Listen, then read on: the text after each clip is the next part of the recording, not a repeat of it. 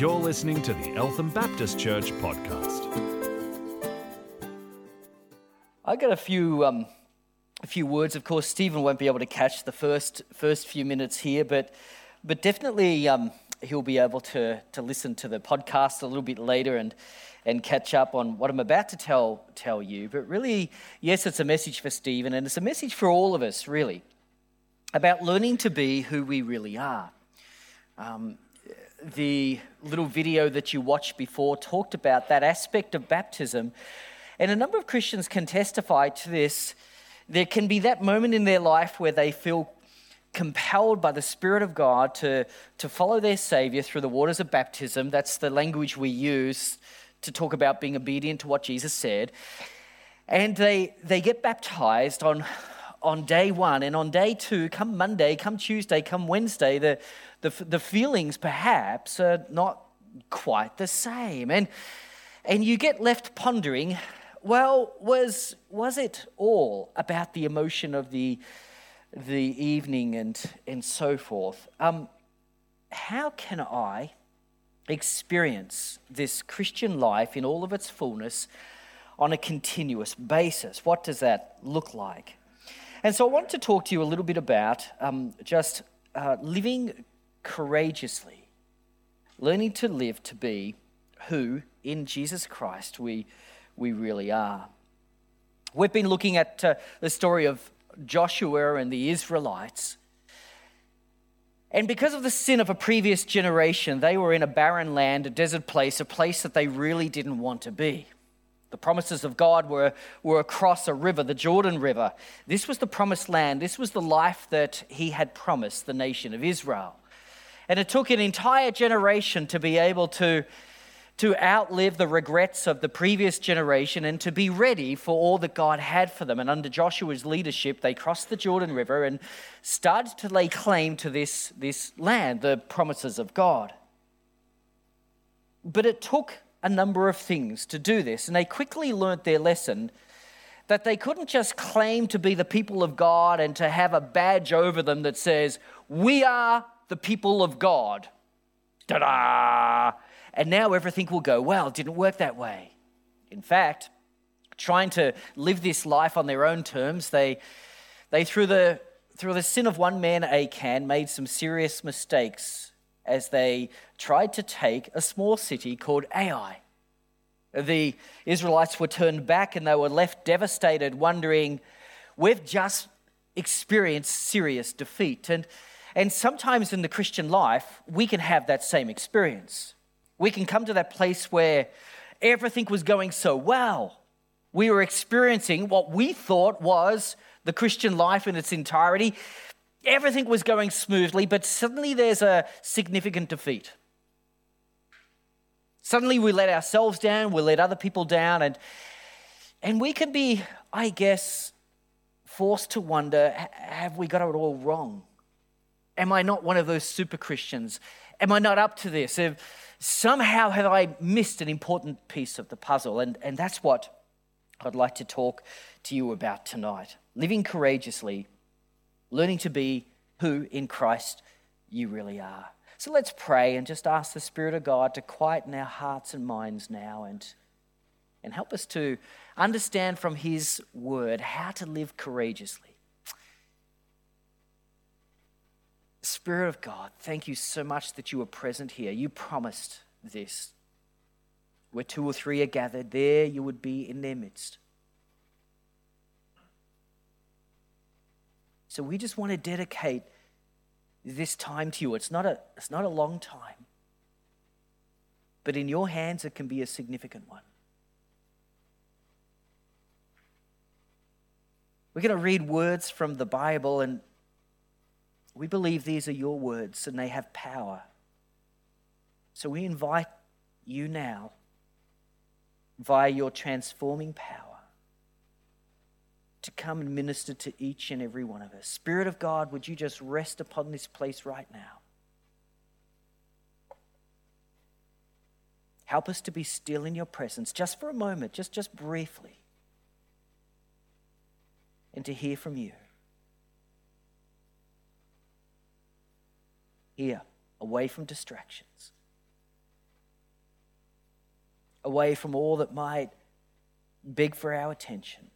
Here we just want to dedicate these few moments to you. Come, Holy Spirit, and speak, we pray. Amen. After the defeat at Ai, the Israelites were forced to realize that they'd made, they'd made a blunder. Yes, they'd sinned, but there was recovery. This was not fatal. And so they came before God. They, they made sacrifices for their sins. They corrected it. They found themselves aligned with God once more. And they opened up the book of the law and they read every part of it from start to finish, the entire nation. It must have been this incredible spectacle because we're talking about a couple of a million people and Joshua reading out the book of the law. And the only way we can imagine that happening is that Joshua would read segments and then that would be passed on, which would be passed on because the PA systems in those days were fairly primitive. And so here is a couple of million people reading the entire book of the law, every single word, and they dedicated themselves on that particular day to obey it flawlessly. They read every word of every command and recommitted themselves to putting it into practice. And they stand, I guess, as an example to all of us Christians of the importance of God, God's word and taking God at his word. In chapter 8, verse 35, we read the entire nation read every word of every command there was and dedicated themselves to putting it into practice. So the courageous Christian is a Christian who has learnt to take God at his word. We have that saying, don't we? You know, I give you my word. What do we mean by that? I give you my word. What we're really saying is, I have spoken this, I have said this, and I'm good for it. Why? Well, because of my character, because of my name. I, I might want to sell you a pumpkin and you've never seen the pumpkin, and you, you may even wonder if I have a pumpkin, whether I could even grow a pumpkin. Is Stewart good for his pumpkin? You've never seen the pumpkin before, but if I say, listen, for $5, I will give you this, this lovely pumpkin. It's so big, it's nice and orange, and you can make soup with it. And so you kind of figure, well, you know what? I haven't seen the pumpkin, but I hear what Stewart's saying. And because of his character, and because of his name, I think he's good for the pumpkin. I'm going to trust him on that. Because of God's name and because of God's character, we take him at his word for far more important things than pumpkins. We trust him for life itself and for eternity. God is good for what he promises. You can trust him. And the courageous Christian takes God at his word. He believes who God is, he believes in his character, he believes in his name. He says, if God says it, you know what? I'll trust him. I believe it. I will trust him. I will take him at his word. We said a couple of weeks ago, it's a little bit like mathematics. We might not understand why it works, but it works. God's word is a, is a little bit like that. We don't always understand the why. There are complex things in Scripture. But if He says it, okay, He's God. He's, he's got a good name, He's got a good reputation. I trust His character. I'll take Him at His word. The courageous Christian takes God at His word. The courageous Christian has understood the significance of, of Romans 1.16, where Paul says, I delight, indeed, I'm not ashamed of the gospel, for it's the power of God unto salvation. There is this confidence in the gospel, and in which is really the message of the good news, God's word about his power to save us.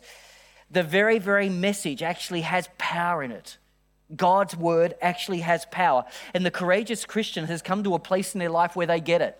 I, I have encountered that power. I have experienced the power of God. His name is good. His character is good. If he says it, he will do it. I believe it. God is good for it. If He gives His word, then I trust Him. The courageous Christian understands that the power of God is transformational. The courageous Christian understands that, no, I'm, I'm not just a good person who at some point in a, in a rather bad and complicated life encountered God, got some initial commands which seemed to help me out, and then after that, once I was on the right track, I was able to walk it myself. Not at all. That's a falsehood. The problem sometimes is, I think, in, in, in churches, is we are so blessed by being surrounded by so many good people. It can be, it can be easy to believe that we are just a congregation of good people, people who have made good life choices. And we get the blessing from that.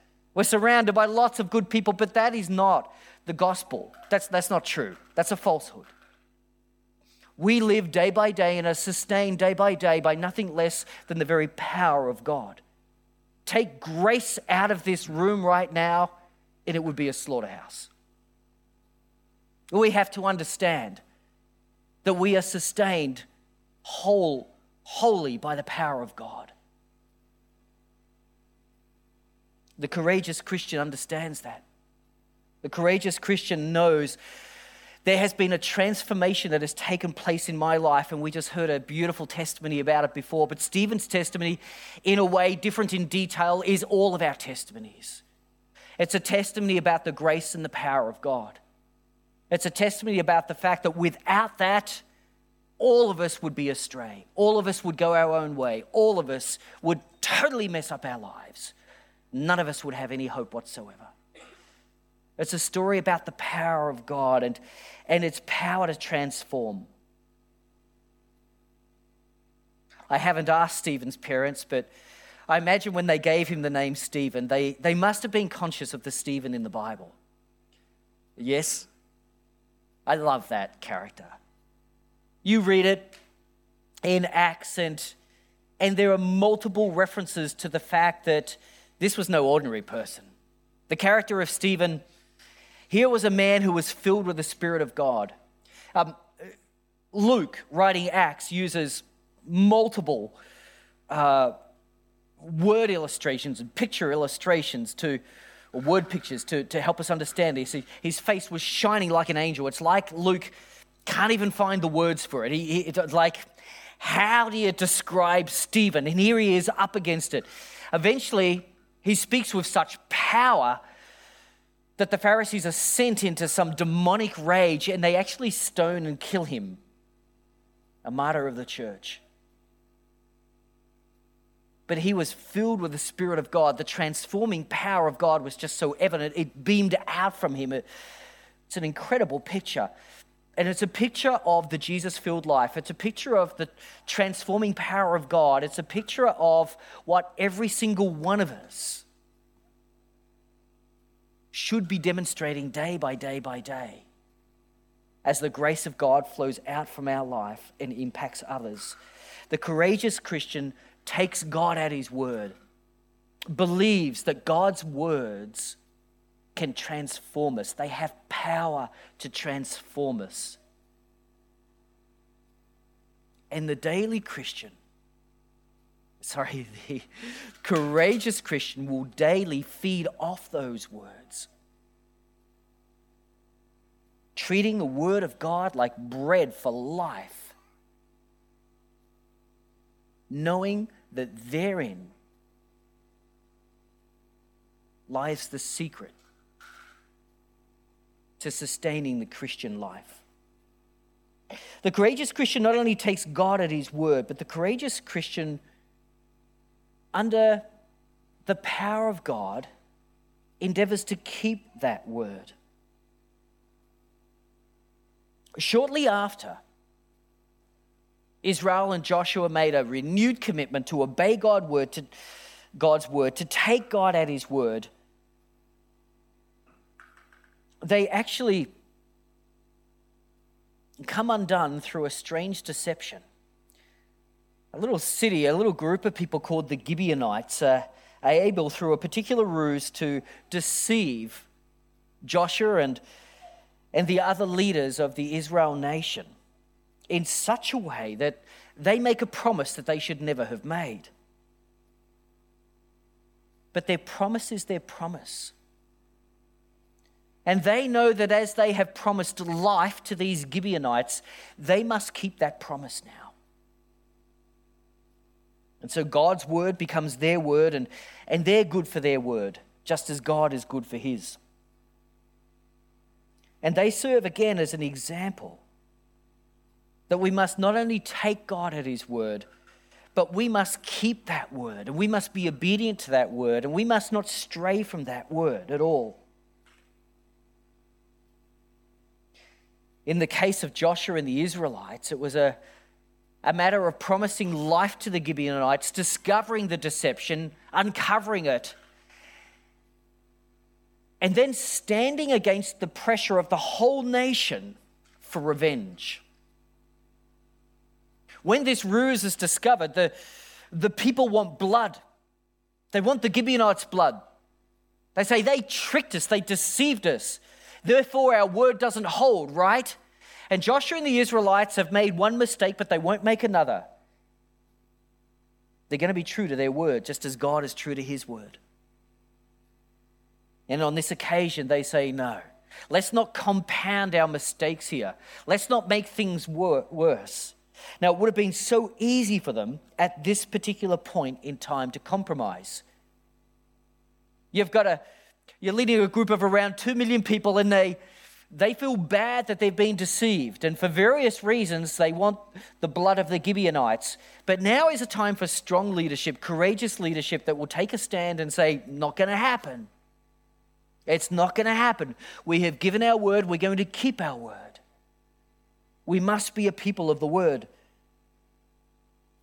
And so Joshua proves that he truly is becoming the leader that God wants him to, to become by standing firm on their promise as a nation and saying, We're not going to do it. There will be no bloodshedding today. The Gibeonites live because we have given our word, and that's important. Reminds me of a, a singer, oh, a number of decades ago. Maybe some of you will, will know this per, person. He would have been a household name, truly. Um, the media loved him, record companies were ready to sign him up. But something happened. He met Jesus Christ. And Jesus Christ redirected the life of Keith Green on a path that he had not intended. And instead of becoming just another rock musician,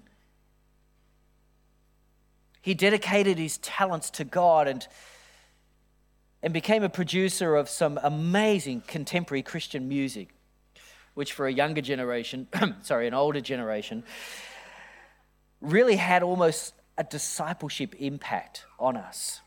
Many people of my vintage know the name Keith Green. His biography was simply entitled No Compromise. His wife Melody, with the help of others, wrote the book No Compromise, but captured this essence that was very, very true of Keith. As you read the story, you come to understand it, and that is this. If Keith read it in scripture, he believed it and he put it into practice. Again, he was a courageous Christian. He not only took God at his word, but he kept his word as well, uh, sometimes at great cost. Signing with one particular record company, they seriously wanted to sign him up, even as a, even as a Christian musician, because Christian music sells. And he said, I'll sign, but my first album, no profit. I want to give it away. And they said, That's crazy, we can't do it. He said, Then, then I'll just produce it myself. And they said, Well, let's see if we can find a way to do it.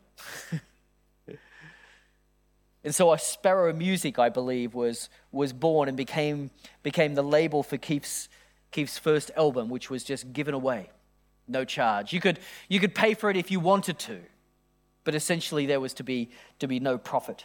It was a best bestseller, it was huge but his word was his word. The courageous Christian takes God at his word, and then the courageous Christian keeps that word, keeps living it, keeps putting it into practice. The courageous Christian says a promise is a promise, and the courageous Christian says there will be no compromise here. no matter how radical that might be. The courageous Christian guards their integrity like a white shirt at a spaghetti bar and says, I have nothing if not this. This must be guarded at all costs. There can be absolutely no compromise. The courageous Christian takes God at his word. The courageous Christian keeps that word, and the courageous Christian withstands the test of that word. Shortly after this promise to the Gibeonites were made, they go back to, to their city and, and Israel get on with life. But five Amorite kings decide that this is not a good practice and the Gibeonites need to be taught a lesson. They, they come against the Gibeonites, siege the city, but word gets back to Joshua hey, remember us, your loyal servants? Yeah, yeah, the people who just deceived the Israelites, right? Remember us, your loyal servants? Be true to your word. Come and save us. And so we read in chapter 10, verses 1 to 6 the story of the siege. And then in verse 7, we read these words. I love these words. This is the test for Joshua. Remember, the Israelites know what battle means. They know what it is to win and they know what it is to lose. It can be costly. And there was a little bit of a bad taste in their mouths, remember, from the Gibeonites, because basically the truce, the, the pact that they they signed together, that little treaty, was done through deception. So the Gibeonites probably weren't their favorite neighbors, but nonetheless, their word was their word, and now it was about to be tested. They're under siege. They send word back to Joshua help! And here again is courageous leadership. What's Joshua going to do? Is he going to say, Oh, yes, yes, we'll put it in the calendar, get back to you on that? and then, sort of, after the city has been sort of uh, overtaken, run over, then will they come in? There was multiple ways to get around this. There was multiple excuses that they could have made. But remember, courageous leadership takes God at his word, keeps that word, and withstands the test. This was a test. Verse 7 says just this. They'd received word, they received the cry for help. Verse 7 reads So Joshua marched. He didn't need a new set of marching orders, he already had them. He decided in his heart that he is good for his word, he would keep his word, and he would withstand the test. So Joshua marched. Um, Bron and I were recently at Costco. We um, have just moved house and we wanted to, for the very, very first time, actually mount our television to a, to a wall. So instead of being there, it could be there. And um, it was very exciting. And so I studied the, the two wall mounts. There was an option of two at Costco. There's often options. There's one and sometimes there's two. And I was studying them. Decided this was the best one for us. This would swivel this way and it would swivel this way. And do, do you know what? We, we've turned the television on once in a month. But anyway, um, we, um, we bought this wall mount and we're, we're heading uh, down in the lift, down to the car park. And there's, you know, you know, the customary, there's never conversation in lifts. It's like, it's like you don't chat in toilets and you don't chat in lifts. They're, they're rules, they're rules. We understand these rules. But this lady decided to chat in the lift and she said, How much was the wall? And, I, and I'd been studying the prices and I said, Oh, it was, and I thought, Oh, wait on, which one did I go for? So I look at the receipt and I can't see it, which is odd because at Costco, you know, they're very, very thorough. They, they zap everything, sometimes twice. And then as you go out of the store, they check it again just to make sure. They look at your receipt and they look at your trolley. So this has been checked and double checked. So I'm looking at my receipt and I can't see it on there. And then I said to Bron, you know, is it just my eyes? I said, I, can you see the wall mount there? And, and then I ran down the, the prices because I knew, okay, it's, it's, it's a hundred and something dollars, you know, and I, I just couldn't see it. I thought, this is really odd. And suddenly we realized they for some reason or another, they have not actually charged us for this. It was a test. How much is my integrity worth? How much is our integrity worth? Are we good for $127? And there in the lift, we had to make that decision. To be quite honest, it wasn't the money, it was just the sheer fatigue and going back up in the lift, to be quite honest. I thought, let's do it next time. That was the temptation. We decided there and then, no, you know what? This is a test. Let's head back up there. Don't know what this is about, but let's, let's go get this right. And let's, but let's do it now. And so we went back up in the lift, and, and to much disbelief, you know, the person on the door, oh, look, we, we're down in the car park. We realize you haven't charged us for this. And so we've come back to pay. And she's just staring at us like we're from another planet. I said, wow, uh, you, you, go over there. And then we got, got to the counter and we queued up, and eventually we said it to them too. And the lady, oh, wow, wow, wow, wow just a moment, let me get my manager. And so she came over and heard the story again, more wows. And, and so it was a test. Courageous Christianity takes God at His word. Courageous Christianity keeps that word. And courageous Christianity expects that that will be tested and withstands the test. Let God's word be your word and, and let there be no compromise on that. The courageous Christian is a Christian that will follow God's word without compromise whatsoever. Will stand by that word. And when the tests come, withstand those tests as well. When those tests come, you have a model, you have an example. There's the one we just, we just read then. Just three words, but they're important words, aren't they? Hallelujah. So Joshua marched. You got your marching orders. You already know what to do. The tests will come. I guarantee it. I guarantee it. Uh, the problem is now you've heard this sermon. Guess what happens this week? You get tested on it. I will get tested on it. So it's okay. I, I you know, I didn't lure you into some evil plot. It's going to happen to me too. I will get tested on this as well this week. It always happens. But this week, at some point or another, you'll have a test. You will. Will I take God at His word? Am I good to keep that word? And can I withstand the test as it comes my way? And when that happens, you just have to remember the example that we have here. So Joshua marched. You know what to do. When you're tested, march. Put it right. Whatever that, hap- whatever that means, no matter how much the cost, no matter how much it hurts you, put it right. You got your marching orders. You know what to do. March. But we've got perhaps another example of that as well in Jesus Christ. And if all of this feels a little bit hard, remember that Jesus has modeled this for you, humbling himself to become like a man, even becoming obedient to the cross. The Father had told the Son what to do.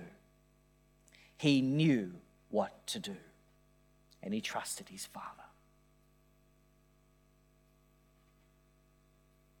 being obedient to the nth degree, even when that meant going to the cross and dying for you and for I.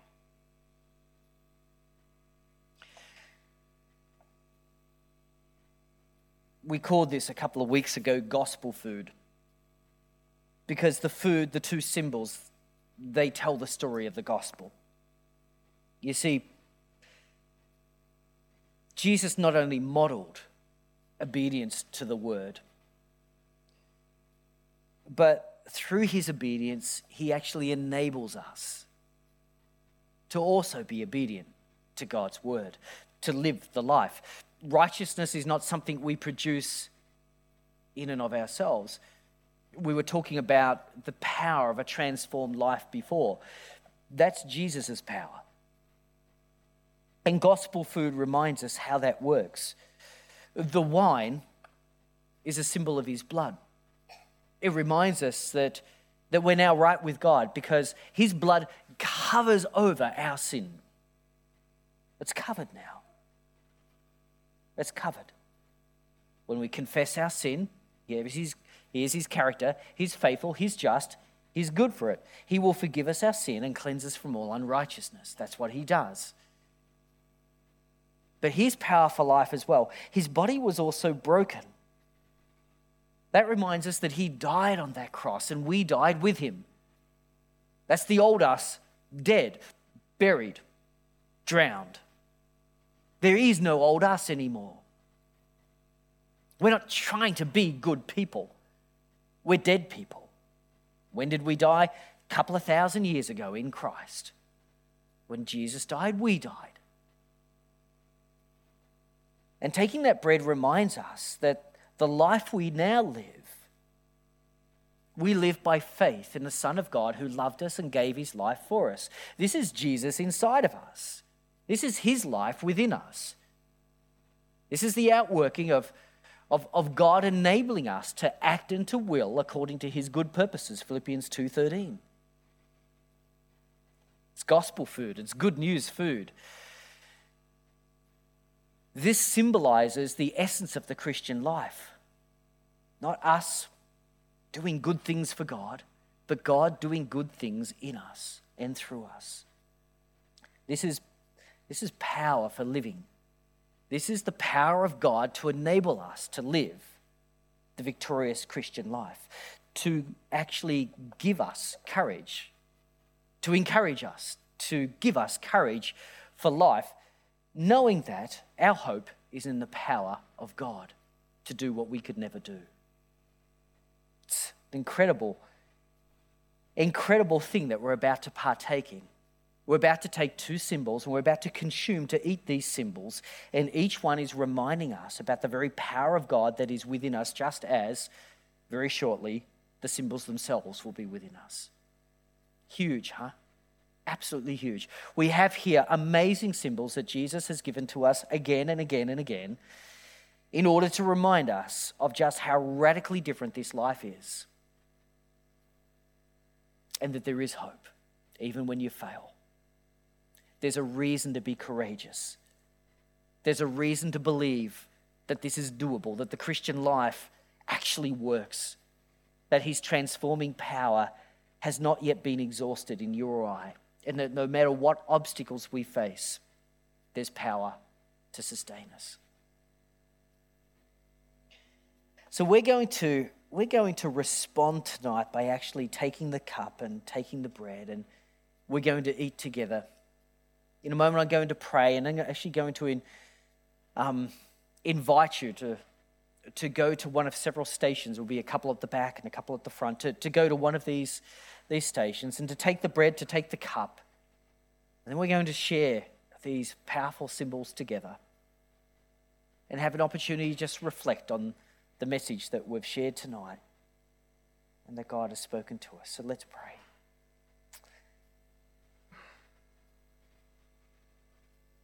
Heavenly Father, I want to thank you tonight for your word to us. We do do so desire to be a people of your word, to take you at your word, to keep your word and be obedient to it.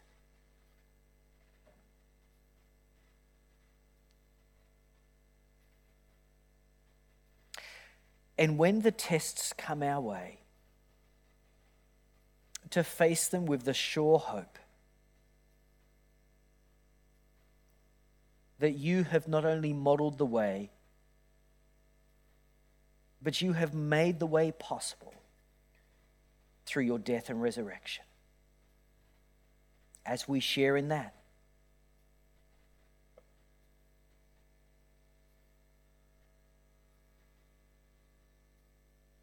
this Christian life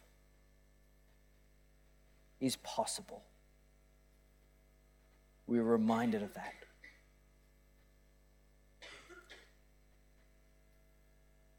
So come now, Holy Spirit, I pray, and remind us of these truths as we hold these symbols in our hands, would you help us to understand the power that they represent, the power that they symbolize, power for a new life, power for a victorious life, power to be that courageous Christian. Thank you, Jesus. You've been listening to the Eltham Baptist Church podcast. If you'd like to hear more or simply pay us a visit, go to www.elthambaptist.com.au.